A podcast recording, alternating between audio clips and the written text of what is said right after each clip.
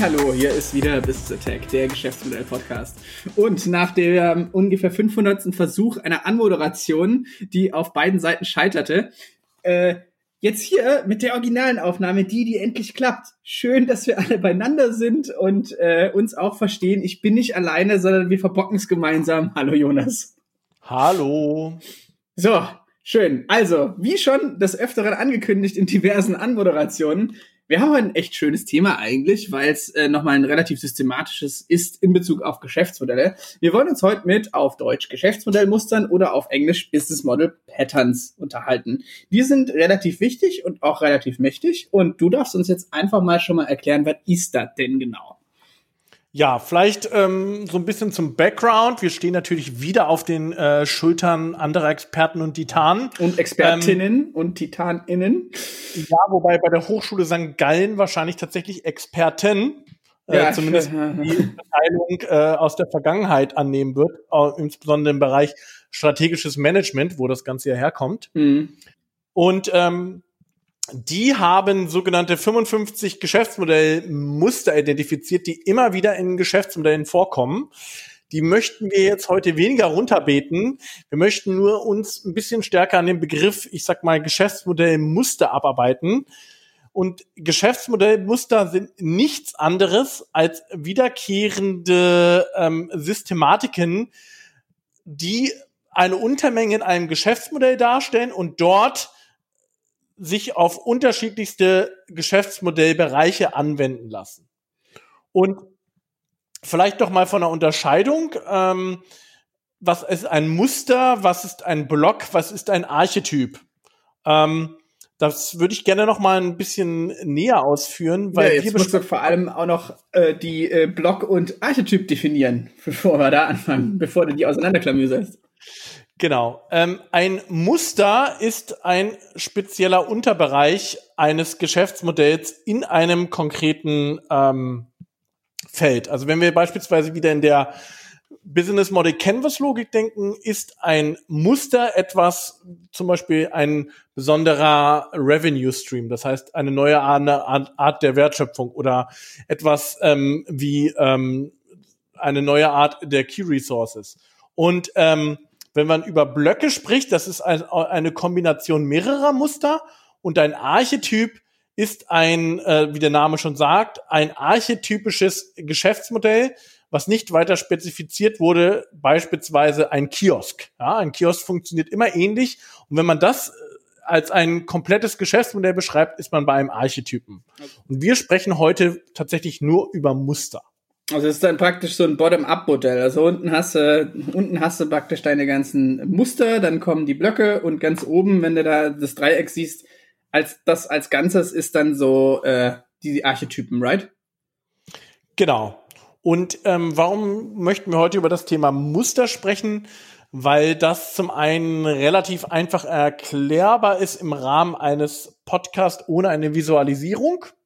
Ich glaube, äh, Blöcke und Archetypen, das funktioniert tatsächlich besser, wenn man das Ganze so, ja, schön visualisiert vor sich hat. Ähm, das weil man da auch schön dann Pfeile und Systematiken untereinander ähm, darstellen kann. Genau, das, das natürlich. Nur nochmal zur Verdeutlichung, das sieht dann fast schon aus wie so Schaltpläne, ne?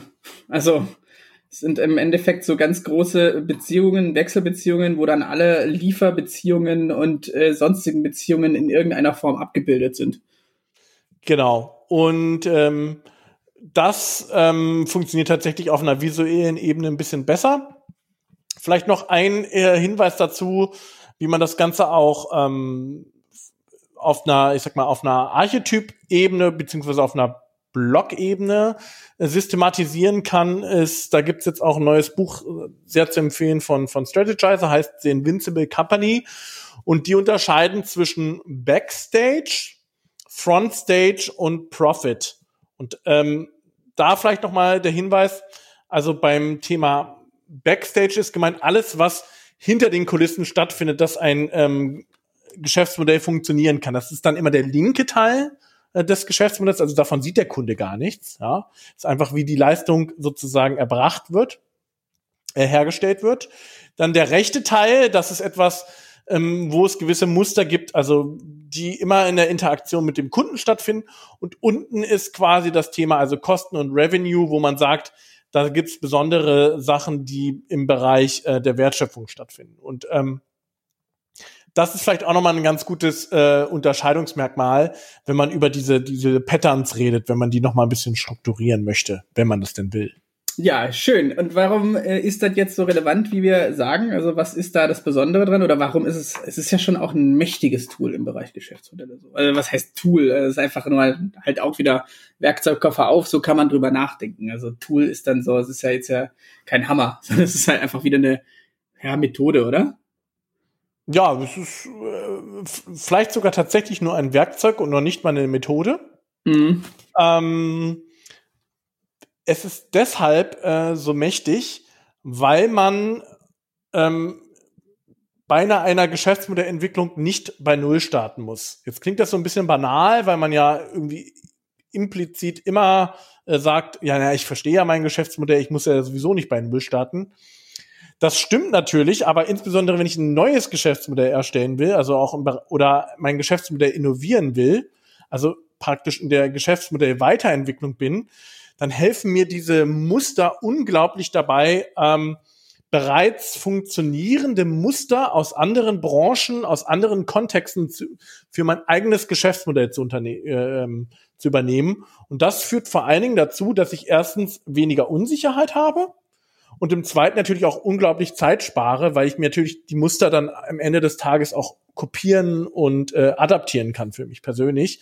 Und äh, das hat natürlich einen enormen Vorteil. Und äh, viele dieser Inno Geschäftsmodellinnovationen, die man in den letzten Jahren gesehen hat, sind eigentlich auch genau das, ja man übernimmt Muster aus anderen Branchen für seine eigene Branche. Ja, also nur nochmal, um das ganz konkret zu machen. Das heißt halt im Endeffekt, wir sagen ja immer, man muss das Ganze testen, testen, testen, testen, testen. Und diese Muster sind ja im Endeffekt dann nur praktisch schon durchgetestete, sage ich mal, Teilelemente von so einem Geschäftsmodell. Man weiß einfach, dass Subscription Models im Grundsatz funktionieren. Man weiß nur halt teilweise nicht, ob die dann für die eigene sage ich mal, Branche oder das eigene Geschäftsmodell, das eigene Geschäftsumfeld, in dem man sich bewegt, ob die da auch funktionieren, aber das kann man dann testen. Man muss aber jetzt nicht ein Subscription-Modell irgendwie als als ganz prominentes Beispiel einfach, muss man jetzt nicht neu abtesten und wieder sagen und alle Tests von, vom Anfang an durchführen, sondern man weiß einfach mittlerweile, es gibt für solche Modelle, siehe Netflix, siehe Spotify äh, oder halt welches Subscription-Model auch immer, dass die Dinge im Grundsatz funktionieren. Es geht halt dann genau darum, rauszufinden, funktioniert es für mein eigenes praktisch Problem, das ich habe oder meine eigene Area. Und ich glaube, das ist nochmal das ganz Wichtige, was man daran verstehen muss, weil es nimmt dir einfach Testarbeit ab und wie du richtig gesagt hast, dadurch dann auch hast du erstmal weniger Unsicherheit. Und man hat natürlich auch, wenn man jetzt äh, in, in so einem Firmenkontext denkt, man hat halt immer diese berühmten Best Practices dann. Das ist, glaube ich, nochmal so ein interner Faktor, der dann ganz wichtig ist. Man kann nochmal sagen, ja, aber da funktioniert ja auch. Genau, man kann auf etwas anderes verweisen und vor allem kann man auch, äh, ich sag mal, die, die, äh, wie man auf Neudeutsch immer so sagt, die Learnings, also die Erfahrungen, die andere Unternehmen in einem anderen Bereich schon gesammelt haben, genau in diesem speziellen Muster, da kann man, muss man nicht mehr bei Null starten. Das, das kann man einfach schon mitnehmen, ja. Also, wenn man irgendwie weiß, Erfahrungswerte, dass in, da wären wir auch gleich beim ersten Muster, ja, in einem Freemium-Modell, ich erkläre gleich noch, was das ist, weiß, dass so im Durchschnitt immer zwei bis fünf Prozent der ähm, Free-Nutzer ja zu einem Premium-Nutzer konvertieren und man ungefähr da schon Erfahrungswerte hat aus anderen Branchen, ja, kann man das ja wunderbar aus sich übertragen und weiß dann auch ungefähr so am Ende des Tages, was bei einem persönlich dann ankommt, wenn man einen gewissen Preis ähm, aufruft. Ja, ich glaube, ein ganz wichtiger Faktor, der oftmals vergessen wird bei der ganzen Sache, ist, dass die KPIs eigentlich schon meistens stehen. Also man weiß, wie du sagst, man kann es messen, aber man weiß auch, wie man es misst. Und das ist, glaube ich, ein ganz wichtiger Faktor nochmal, wenn man dann äh, genau zu den, also ist es erfolgreich oder nicht oder passt es oder nicht kommt. Ich glaube, das ist ein ganz oft unterschätzter Faktor, dieser, dieses ganze Thema KPIs. Können wir vielleicht irgendwann mal selber einen, äh, äh, einen eigenen Podcast drüber machen, weil es ist auch nochmal ein krasses Thema von, vom Umfang und von der Wichtigkeit her. Ne? Mm, genau. Und was ich halt auch immer daran sehr charmant finde, ist, ähm, dass gewisse Branchen ähm, unterlaufen ja auch immer gewisse gewisse Zyklen und äh, gewissen Innovationszyklen und ähm, es gibt häufig dann branchenspezifische Probleme, wo innerhalb der Branche auch niemand eine Lösung dafür hat. Aber häufig ist dieses Problem in anderen Branchen schon gelöst worden. Das heißt, wenn ich dieses Muster anwende, was in einer anderen Branche schon gelöst wurde, dann habe ich natürlich auch einen unmittelbaren Wettbewerbsvorteil gegenüber meinen Wettbewerbern in der Branche, die das häufig dann immer erstmal wieder sich in ihrer eigenen Wettbewerbslogik erarbeiten, beziehungsweise erst gar nicht darauf kommen, dass es ja vielleicht andere Branchen geben könnte, die das schon längst gelöst haben. Das klingt jetzt ziemlich, ähm, ziemlich überheblich oder ziemlich arrogant, aber das ist eigentlich genau das, ähm, was auch viele Innovationsberatungen machen, ähm, die ganz bewusst von außen sich etwas anschauen, ja, also Beispiel eine E-Commerce-Beratung, die weiß, wie eine Plattform funktioniert, ja, wie man Nutzer vom, ähm, sag ich mal, vom vom ersten Kontakt bis hin zum Verkauf äh, konvertieren kann. Das ist natürlich für ein, für ein B2B-Unternehmen etwas völlig Neues. Das heißt aber nicht, dass es grundsätzlich etwas Neues ist im Wirtschaftsleben.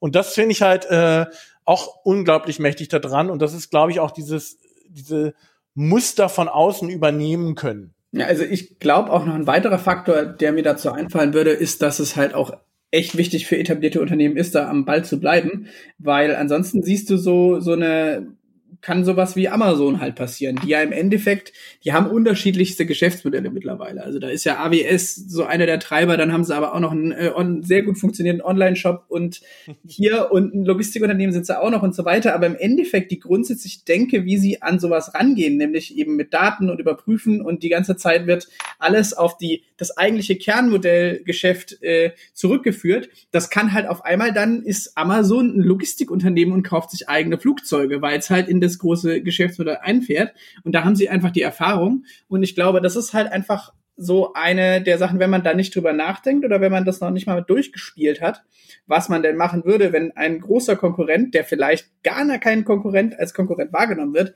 dass der dann auf einmal reinkommt, weil er eben diese Geschäftsmodell-Mustererfahrung hat in dem Sinne und das dann da schnell drauf raufwerfen kann.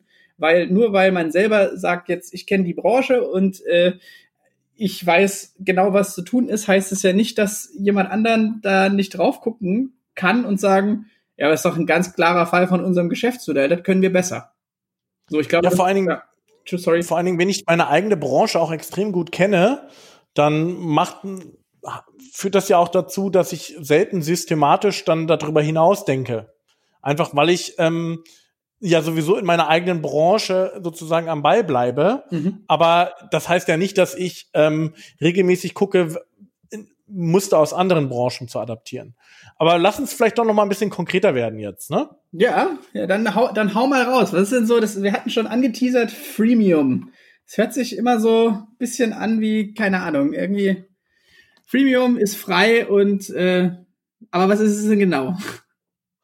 Ja, also Freemium, wie der Name schon sagt, heißt, dass man eine gewisse Basisversion eines Services oder eines Produktes kostenlos, kostenlos jetzt hier mal in Anführungsstrichen, ne, äh, in Anführungszeichen, ähm, kostenlos anbietet, aber zusätzlich dazu eine Premium-Version mit äh, ergänzender Funktionalität anbietet. Also ich würde sogar noch einen Ticken weitergehen und sagen, meistens du hast eine, also du hast nicht die, den vollen Funktionsumfang. Ich würde das Ganze umdrehen, weil das finde ich eher wichtig.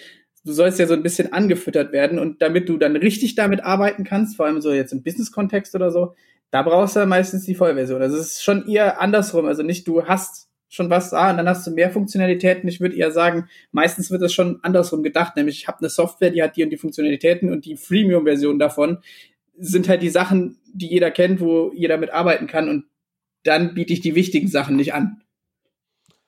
Das stimmt, ähm, ist aber nicht die, aber so ist sozusagen nicht die äh, Origin Story des okay. Freemiums. Ähm, das ist ja jetzt dann schon eine, wo du das schon per Design äh, ähm, im Software-Design berücksichtigst. Aber wenn du dir Modelle anguckst, die mit Freemium extrem groß geworden sind, Stichwort Spotify, mhm. ähm, war das ja schon so, dass die Kernfunktionalität ähm, Musik hören eigentlich funktioniert hat. Auch okay. im Freemium, im Free-Modell-Ansatz. Du konntest Musik hören, es wurde nur regelmäßig zwischendurch mal Werbung eingeblendet. Mhm. Beziehungsweise, ähm, ja, also sowohl ähm, im, auf der Tonspur eingeblendet als auch äh, in der App oder im Kontext. Das heißt, ähm, der, der, die, äh, im, Origi im originären Gedanken des Freemiums war schon so, dass die Kernfunktionalität funktioniert hat. Nur die, ich sag mal, für Benutzer, die mehr wollten, ja, ähm, wurde, naja, also Dropbox ist ja immer der schöne Beispiel. Die haben mit diesem 2 Gigabyte Modell äh, gestartet. Der und jeder, der dann oder, oder es war sogar noch viel weniger, ne? Ich glaube 200 Schmal. Megabyte oder so. Ich glaube, sie sind also, mit 2 Gigabyte gestartet. Dann gab es irgendwann diese großartigen universitären Space Races und dann hast du auf einmal 55. ja, habe ich übrigens auch genutzt, indem ich mich nicht meinen Kurs, ähm, die Unidaten auf dem Kurs abgelegt habe und jedem meinen Reflink geschickt habe. Ne? ähm, und das war natürlich dann der, der Login-Effekt sehr hoch. Ein weiteres Muster, weil ähm, Uni-Unterlagen ähm, haben oder nicht haben, war natürlich schon ein relativ hoher Login-Effekt. Mhm. Ähm, genau, und was ist natürlich der Vorteil, der in so einem Freemium-Modell ähm, steckt, ist natürlich, die Eintrittshürde ist natürlich maximal niedrig. Ja. Das heißt, du bist einfach günstiger, ja. Also dadurch, dass, weil da ja dein, zumindest die Grundfunktionalität deines Services erstmal relativ einfach benutzbar werden kann, ist es natürlich insbesondere für Modelle spannend, die schnell erstmal hohe Nutzerzahlen erreichen. Mhm. Ähm, das ist vielleicht auch nochmal wichtig mit den hohen Nutzerzahlen, äh, das zu sagen, weil, ich hatte es eingangs schon angesprochen, du ja als Unternehmen erreichen willst, diese, hm, ich sag mal, Free-Benutzer oder diese, diese kostenlosen Benutzer zum gewissen Prozentsatz ja auch zu zahlenden Kunden zu machen. Dafür brauchst du aber auch eine entsprechend hohe, ähm, natürlich äh, Conversion Rate, ja. Und ähm, Conversion Rate nur ist genau diese Rate von denen, die konvertieren sozusagen von einem Free-Benutzer zu einem Premium-Benutzer. Genau. Und wenn ich jetzt, und ich hatte, hatte ja schon so eine Hausnummer mal genannt, die, die, die HubSpot, die da ja auch durch ihr CRM und so das auch, glaube ich, ganz gut tracken können, so zwischen zwei und fünf Prozent das angesetzt haben, zumindest für so ein Standard-Freemium-Modell, brauche ich ja schon auch eine ziemlich hohe, ähm, also zumindest wenn ich im Bereich B2C unterwegs bin, auch eine ziemlich hohe, ich sag mal, Anzahl an Nutzern, damit sich das für mich in Summe überhaupt rechnet. Ja, also ich glaube, da, das ist nochmal ein wichtiger Punkt, den du machst. Das ist auch äh, mit unseren unterschiedlichen Erklärungen von, ähm, von Freemium-Modell. Ich glaube, es gibt da nochmal einen krassen Unterschied zwischen B2B und B2C. Also mein, meine, meine Denkweise war wahrscheinlich eher B2, B2B äh, und du hattest die, die Reihenform ist schon eher B2C, ne?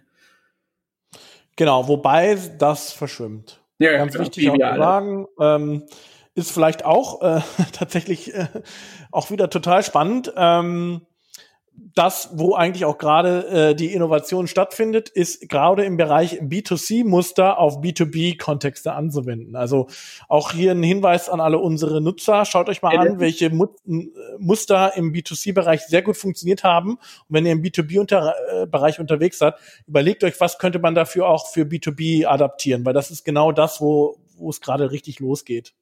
Ja, also ich meine, das ist äh, im Endeffekt sind wir ja alle Kunden, das ist ja auch so ein, da gab es doch irgendeinen so einen blöden Spruch, den du immer wieder rezitiert hast, so, ne? There's no B2C or B2B, there's just human to human. Oh, schön, schön. Da haben wir dir das, äh, geht's wieder 10 Euro ins Phrasenschwein.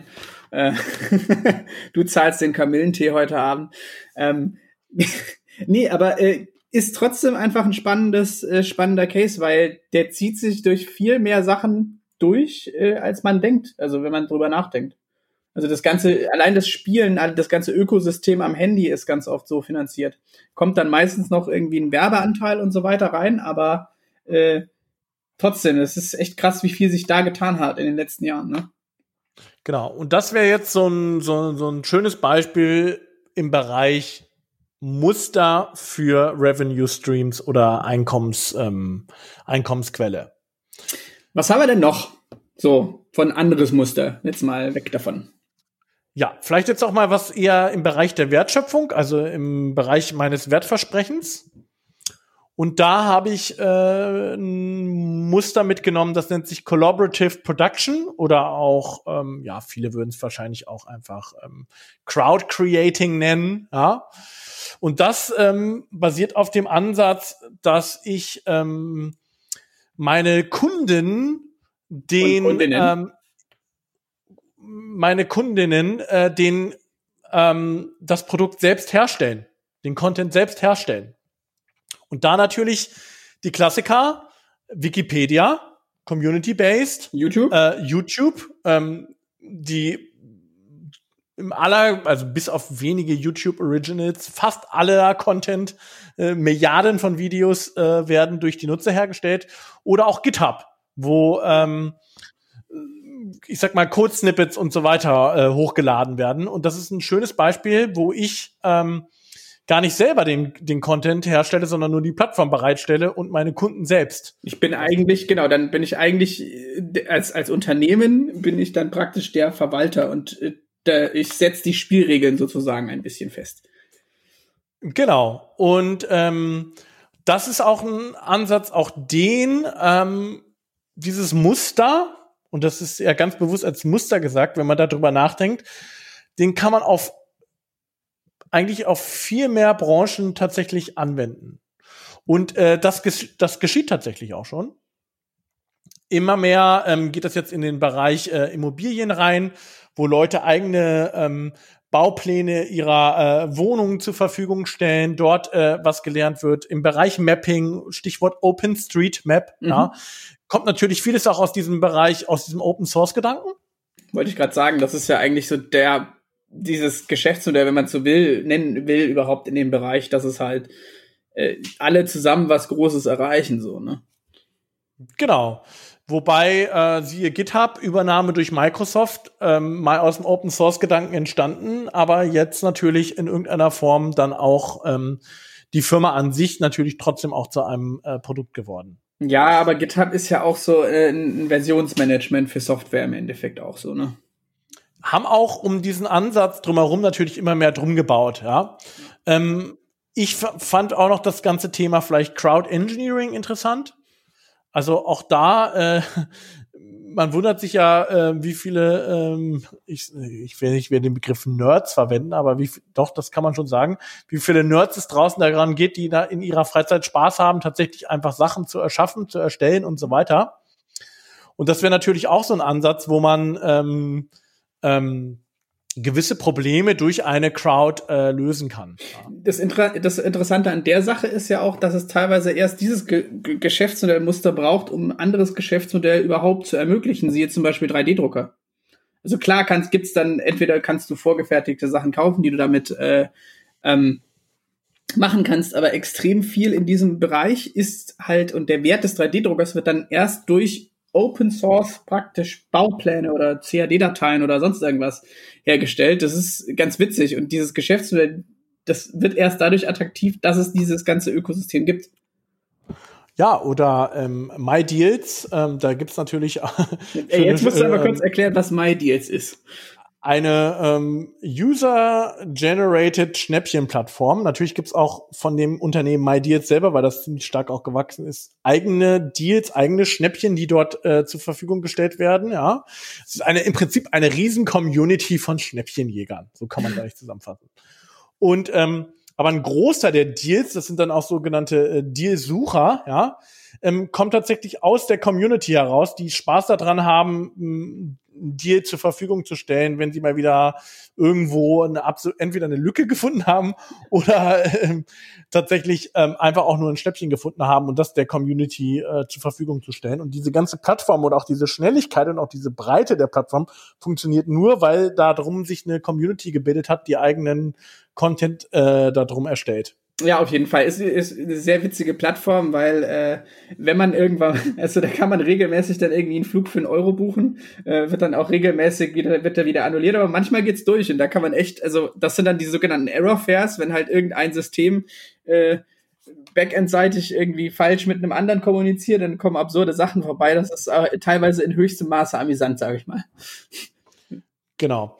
Und ähm, auch da sind natürlich mit der Anwendung dieses Musters auf in den unterschiedlichen Branchen eigentlich keine äh, Grenzen gesetzt. Aber ich fand das nochmal ganz interessant, weil das so ein bisschen stärker auf die eigentliche Wertschöpfung eingeht und ähm, gar nicht so sehr auf das Thema, ähm, wie wird damit jetzt Geld verdient. Ja, das auf jeden Fall. Allerdings würde ich halt auch sagen, dass ganz viel davon in irgendeiner Form eine Community benötigt und das ist sauschwer, eine Community aufzubauen. So. Ja, also, also MyDeals hat auch extrem lange gebraucht und ähm, das ist sicherlich richtig. Ähm, dieses Muster anzuwenden, das erfordert extremes Community Management, eine sehr lebhafte Community und so weiter. Also sicherlich auch nicht immer extrem einfach zu adaptieren. Genau, und ganz oft halt entweder einen guten ideellen Wert oder Ziel dabei oder halt so ein wirklich jetzt wie bei MyDeals, da habe ich ja dann auch einen monetären klaren Vorteil so, wenn das Ganze funktioniert.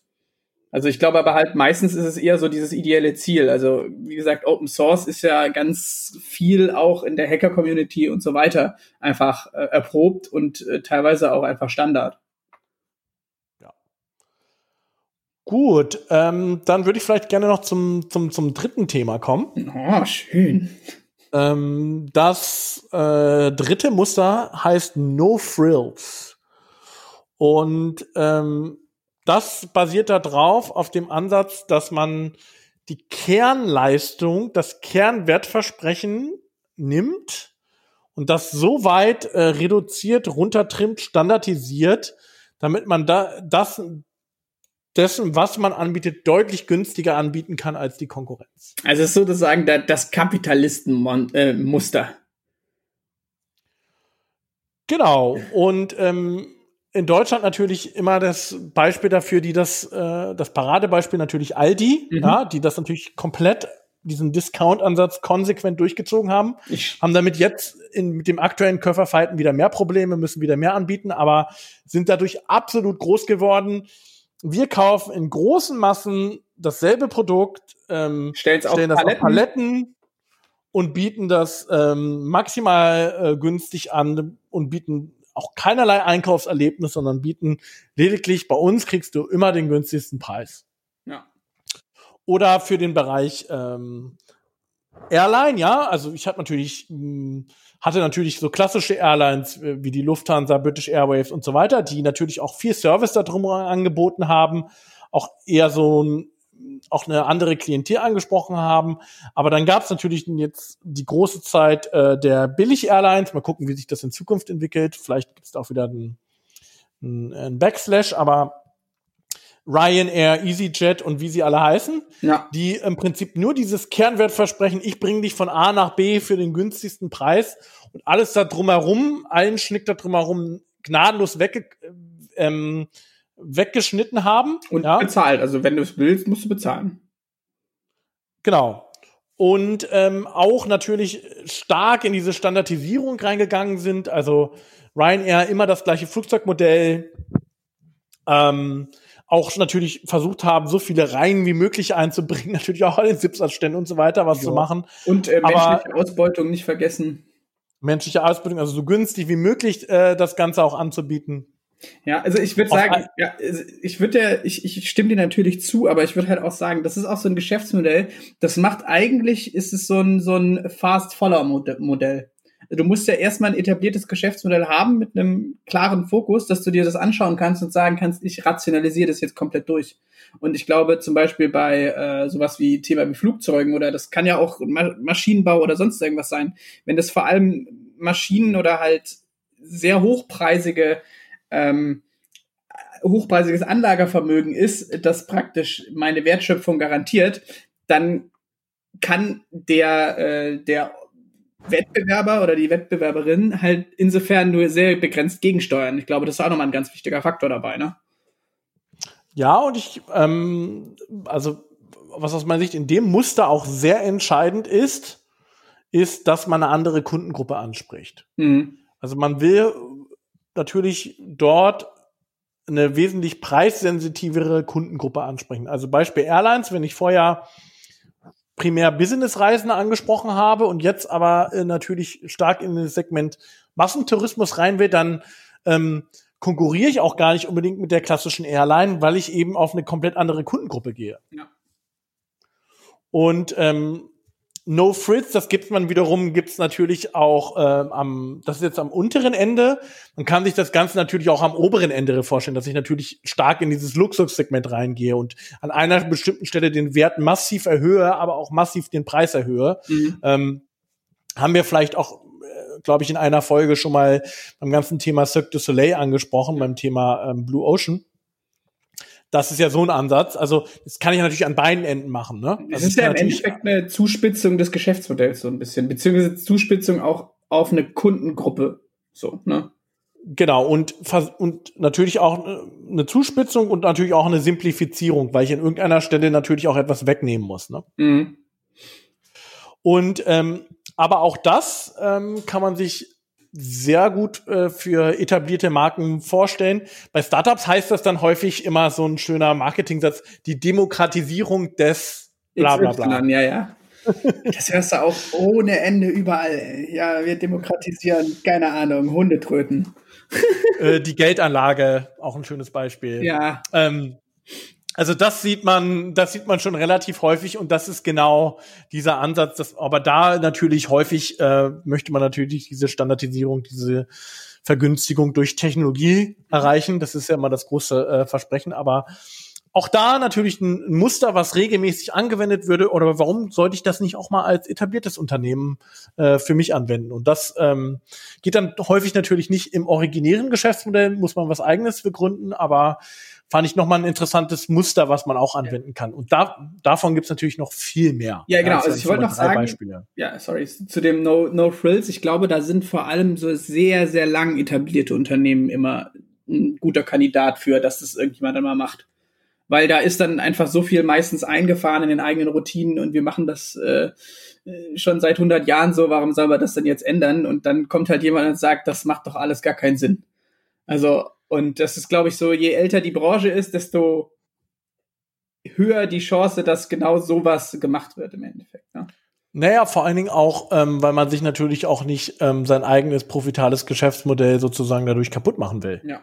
Also das sicherlich auch noch ein, auch noch ein Punkt, wenn sich, ähm, wenn ich dort ähm, bewiesen habe, dass ich dort gutes Geld verdienen kann, warum soll ich mir das durch ein äh, Billigangebot äh, kaputt machen? Also da wäre auch schön das Beispiel äh, Telekom Telekommunikationsmarkt, mhm.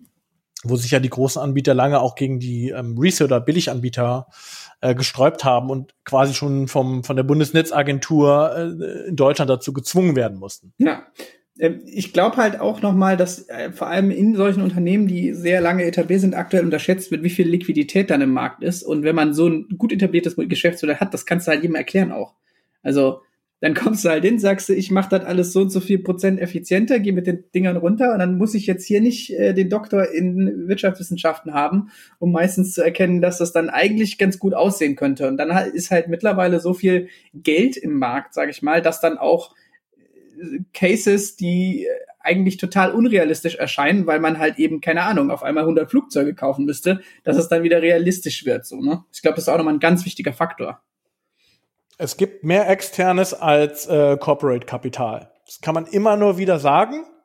Ähm, natürlich haben ähm, Corporates durch ihre Marktmacht, durch ihre etablierten Kundenbeziehungen und so weiter andere Assets, die man auch nutzen kann. Aber von der reinen Kapitalseite gibt es als Anlagevermögen deutlich mehr Geld. Das muss man einfach so sehen. Mhm. So, wollen wir jetzt noch mal kurz hier ein bisschen kreativ werden. Wir wollen ja nicht immer nur bestehendes äh, äh, wiederholen, sondern wir wollen ja auch mal genau zeigen, wir spielen ein bisschen rum mit diesen Mustern. Und ähm, Jonas, ich habe gehört, wir gründen jetzt eine Firma, oder? Ja, wir gründen eine Firma und die heißt äh, Zero Cost Mobility. Ah, schön, das war wieder bei dem Mobilitätsthema. Äh, aber warum, Jonas, aber warum kostet Mobilität denn eigentlich immer? Das ist eine gute Frage. Also, ähm, das habe ich mich auch die ganze Zeit gefragt. Ähm, auch warum, ähm, warum sind die denn immer alle so teuer und warum äh, äh, fliegt denn das ganze Carsharing doch nicht? Das ist doch viel teurer, als wenn ich mir ein, privat mit meinem Auto durch die Gegend fahre. Also ja. ich habe es immer noch nicht verstanden. Genau, also ich meine, kann man da nicht was machen? Ich meine, das geht doch in, keine Ahnung, so Spotify war doch auch äh, kostenlos mit Werbung so. ja, ähm, ich das, ich habe da mal so eine ganz radikale Idee, Sebastian. Okay. Wie wäre es denn, wenn Mobilität, sagen wir zumindest mal Mobilität, äh, Individualmobilität in einem Auto, in einer Stadt, die ersten 20 Minuten den Kunden absolut nichts kostet. Zero. Das Deswegen auch Zero Cost Mobility. Ey, das wäre doch, das wäre wunderbar, aber wie finanzieren wir das denn? Es kostet ja trotzdem so, weißt du, die Autos rumfahren, müssen wir auch ein bisschen tanken und so, können ja, also ich meine, ja, wir können ja, wenn wir drüber nachdenken, so über No Frills, können doch einfach richtig alte Karren oder richtig billige Karren nehmen, oder? Das stimmt. Also wir sind ja kein ähm, Automobilhersteller. Wir, ähm, unser Wertversprechen ist ja nicht, dass wir mit die schönste Mobilität äh, vermitteln, sondern wir wollen ja die günstigste Mobilität vermitteln. Nee, wir, wir, wir sind günstiger als günstig, weil wir kosten ja gar nichts. Aber ähm, ja, jetzt müssen wir, müssen wir aus diesen Stimmen raus, ansonsten treiben wir alles ins Lächerliche. nee, aber äh, genau, also man könnte drüber nachdenken. Man kann ja zum Beispiel, ja, du hattest es im Vorgespräch gut gesagt, zum Beispiel anstatt die teure äh, Daimler-Limousine, kommt da halt ein Dacia hin. Der ist neu oder den kann man am besten sogar noch leasen. Ja, ähm, das könnte man machen. Man ich meine, auch heutzutage ist natürlich, sind das jetzt nicht nur Premium-Karren, die im Carsharing sind, ja. aber man natürlich mit Abstand das günstigste Auto, was man irgendwo finden kann, nehmen. Mhm. Aber in irgendeiner Form müssen wir natürlich Geld verdienen, das ist klar. Ja, aber dann könnte man ja zum Beispiel über Werbung nachdenken, weil das ist ja ein ganz etabliertes Geschäftsmodell. Werbung, du, du Konsumenten sollen im besten Fall äh, also nur damit man ungefähr versteht, wie der Werbemarkt funktioniert, das ist ja dieses ganze Online- und Offline-Werbegedingse ist ja, geht ja im Endeffekt immer darum, ich habe eine Werbung für Brand XY, die soll angeguckt werden. Und dann gibt's eine Riesenindustrie, die im Endeffekt nachprüft, hat das jemand angeschaut und ist jetzt im Kauf animiert worden. Also, wenn ich im Endeffekt hohe Werbepreise will, muss ich relativ sicher sein, dass meine Werbung auch dem Nutzer oder der Nutzerin wirklich vorgespielt wird und sie die auch komplett anschaut. Deswegen sind Werbeblocker oder die ganzen Adblocker ja auch so ein großes äh, Bedrohung des Geschäftsmodells da, ne? Das stimmt natürlich. Und ähm, ich sag mal so, da geht natürlich der alte Google-Satz, äh, der wenden wir natürlich auch auf, auf unsere Firma Zero Cost Mobility an. If you're not paying, you're the customer. Aha. Also das heißt, man könnte da einfach so mit einem schönen Nachrüstset überall erstmal bei je, an jedem Passagiersitz praktisch oder wo ich hinschaue, erstmal noch ein äh, Flatscreen draufklatschen, ne? Absolut. Nicht nur innen, sondern auch außen. Ah, Natürlich das Fra fahrende Litfaßsäule, ja. ähm, das äh, geben wir natürlich rum. Und natürlich, äh, was natürlich dazu kommt, ist, ähm, da unsere Hürde ja so verdammt niedrig ist, ja, wir das auch äh, genauso bewerben würden, dass es wirklich mm, nichts kostet, ja, und auch in Zukunft nie etwas kosten würde. Einfach App, machen wir natürlich auch machen wir natürlich auch schöne AGBs dran. Das heißt, unsere App ähm, versucht natürlich äh, unsere App, unsere, unser Benutzerprofil enthält natürlich so viel Daten wie nur möglich, damit wir das beste Customer Profiling im Mobilmarkt machen. Bis auf deinen Hinternabdruck. Wir werden natürlich alles messen. Wir werden, äh, wir werden natürlich alles messen, was im legal möglich ist. Mhm. Ja. Also und alles. da wir natürlich ein ähm, privates Unternehmen sind und natürlich auch das transparent offenlegen, trotzdem glauben, dass eben dieses kostenlos so ein starkes Argument ist. Und ich sage nur, ähm, jeder, der mal ähm, gesehen hat, wie Goodies auf Messen mit Adressen sammeln, wie gut das tatsächlich immer noch funktioniert, ähm, bin ich mir ziemlich sicher, dass das auch funktionieren würde dass du natürlich daraus das perfekteste Customer Profiling erstellen kannst. Und das Beste daran ist ja noch, wenn die 20 Minuten durch die Gegend fahren, ähm, dann habe ich sie auch 20 Minuten als Minimum äh, als Werbefläche, äh, als Werbe ähm, Aufnehmenden zur Verfügung. Nee, ich meine, du musst ja auch erstmal zwei Minuten auf deinen ganzen sitzen, bevor du losfahren kannst, eine Werbung anschauen. Also musst du Werbung schauen. Ganz klar, da kannst du nicht weg. Ja, also ich ähm, was natürlich bei dem Modell natürlich schon relativ wichtig ist, dass man, ich sag mal, in der Auswahl der Werbepartner jetzt nicht so diskriminierend unterwegs ist. Also wir machen erstmal alles. so ist es. Also, da wir ja wirklich auf Zero-Cost gehen, ähm, nehmen wir insbesondere auch Werbepartner, die es sonst ganz schwierig haben, Draht. So Erotikindustrie und so, ne? Zum Beispiel äh, lokale Industrie. Wir können natürlich dadurch, dass wir natürlich wissen, wo derjenige gerade durch die Gegend fährt, können wir natürlich hyperlokale Werbung einbinden. Oh, das ist gut, das ist gut. Also genau, also du fährst gerade an, an der Fleischerei Tönnies. Tönnies vorbei und dann kommt hier, da, da wird dir gezeigt, wie das glückliche Schwein zerlegt wird. das heißt, ähm, wir haben das Ganze natürlich ein bisschen überspitzt dargestellt, aber ich finde sowas ähm, wie so ein extremer Ansatz, wie man wirklich mal so ein Muster in letzter Konsequenz auf ein bestehendes Geschäftsmodell anwenden kann. Dafür fanden wir das einfach ein ziemlich gutes Beispiel. Ja, also ich meine, es ist jetzt auch nicht das Unwahrscheinlich, also das Unwahrscheinlich, es gibt unwahrscheinlichere Kombinationen von so Geschäftsmodellmustern. Ich meine, das wundert, das ist ein Beispiel, womit du ja schon seit längerem immer wieder umgehst. Wundert mich eigentlich, dass es noch niemand aufgegriffen hat. Also ich meine, ich glaube, wenn man da wirklich komplett an den Geiz appelliert, das könnte schon in irgendeiner sehr verqueren Weise funktionieren. Es wäre kein schönes Erlebnis, aber es würde mich von A nach B bringen. Es wäre mit Sicherheit kein schönes Erlebnis, es wäre mit Sicherheit auch kein schönes Auto. Ja.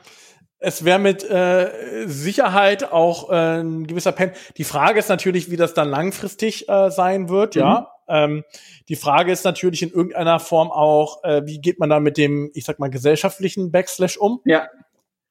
Das ist natürlich schon auch ein enormes Risiko in dem Geschäftsmodell und natürlich auch, dass die bestehenden Anbieter natürlich ganz stark sagen würden, bei uns wirst du nicht ausspioniert und so weiter. Also ich kann mir da schon gewisse Kampagnen vorstellen. Ähm, Gut, aber ich meine, das, also wenn ich jetzt dieses Business Model machen würde, dann würde ich aber so offensiv sagen, hey, bei uns wird alles mitgecheckt, aber du fährst gratis. So, dass dir niemand vorwerfen kann, ihr macht doch Spionage, weil wenn du sogar in der Werbung selber, die du für dich machst, so dermaßen ehrlich wärst, ich glaube, die Leute würden es trotzdem machen. Ich meine, die Leute benutzen auch einfach alle Google-Produkte und sonst was. Und da ist mittlerweile auch ganz klar bekannt, dass einfach alles mitgesnifft wird, was geht. Bei Apple wird auch alles mitgesnifft, da ist es vielleicht nur besser pseudonymisiert, so. Das ist halt, ich glaube, es würde trotzdem ankommen. Das ist ja das Schlimme in irgendeiner Form. Ja, ähm, interessant ist, weil in diesem Markt gerade natürlich häufig auch, ähm, gerade im Carsharing-Bereich, häufig auch zumindest von der Investorenseite gerade auch noch viele ähm, Mietwagenanbieter, klassische Automobilhersteller und so weiter unterwegs sind, die natürlich auf ihr klassisches Branding natürlich viel vorsichtiger umgehen müssen. Deswegen glaube ich, kann sowas nur als ein neuer Player ähm, tatsächlich funktionieren. Warum soll sowas Aber warum? Ja. Warum soll denn sowas nicht? Warum soll sowas nicht von der eigentlich von der Werbeagentur selber aufgezogen werden? Das wäre, also es ist, ist zwar ein Asset-lastiges Business, aber äh, Asset-lastig, Asset mit, äh, mit ET. ähm, aber wäre jetzt auch, also ich glaube, es gibt äh, äh, Geschäftsmodelle oder äh, ein Produkt, das ich aufziehe, das noch bescheuerter oder halt noch äh, höhere Kosten hätte. Wenn man da wirklich auf diese gestreamleite Flotte möglichst billig ja, irgendwelche Leasing-Rückläufer oder so, das könnte man schon aufziehen. Das wäre halt ein eher unethisches Geschäftsmodell, würde ich jetzt halt sagen. Also. Genau. Aber es hilft auch, in diesen äh, Szenarien äh, zu denken, weil man es dann natürlich auch anders abmischen könnte. Ne? Mhm. Also das heißt, man muss ja jetzt nicht in dem Extrem denken, dass es komplett kostenlos ist, aber man kann ja dann auch, äh, wir haben den, das Muster Freemium schon angesprochen. Mhm. Ähm, man kann ja auch in, in, in Zwischenlösungen denken, ja, dass man sagt, ähm, man macht Werbung äh, nur zum Teil, äh, man kann sich natürlich von der Werbung freikaufen und alles, was es da so gibt. Ähm, das heißt, ich will damit nur sagen, ähm, es hilft enorm, ähm, mal sich aus der Perspektive eines Außenstehenden, aus der Perspektive eines Musters, das für seine eigene Branche durchzudenken. Und das ist vielleicht auch so ein, so ein Appell, vielleicht auch an unsere Zuhörer, die noch im Berufsleben unterwegs sind, mal sich diese Muster zu nehmen. Wir würden da wahrscheinlich auch noch mal gerne ähm, Credits äh, zu demjenigen, der es auch ähm, mit erstellt hat, gerne auch mal zu diesem Business Model Navigator äh, verlinken. Mhm. Ähm, mal sich tatsächlich Muster zu nehmen und diese, diese Muster mal tatsächlich für das eigene Geschäftsmodell durchzudenken und ähm, wenn da wirklich gar keine Kreativität äh, vorhanden ist, helfen wir natürlich auch gerne dabei. Genau, weil ihr dürft uns immer anschreiben, wir sind kommunikativ. Wie heißt die E-Mail-Adresse nochmal, Jonas? podcast at businessattack.de. Genau, schreibt uns einfach, äh, schreibt uns auf LinkedIn, schreibt uns irgendwo. Wir diskutieren gerne. Wir können auch jederzeit argumentieren, dass es das beste Geschäftsmodell der Welt ist, dieses äh, komplette freie Fahren. Wir diskutieren gerne und äh, insofern schreibt uns einfach an und ähm, zur Not trinken wir auch einfach gern Bier mit euch. Insofern bleibt gesund und wir hören uns dann in zwei Wochen wieder. Bis dann. Tschüss. Tschüss.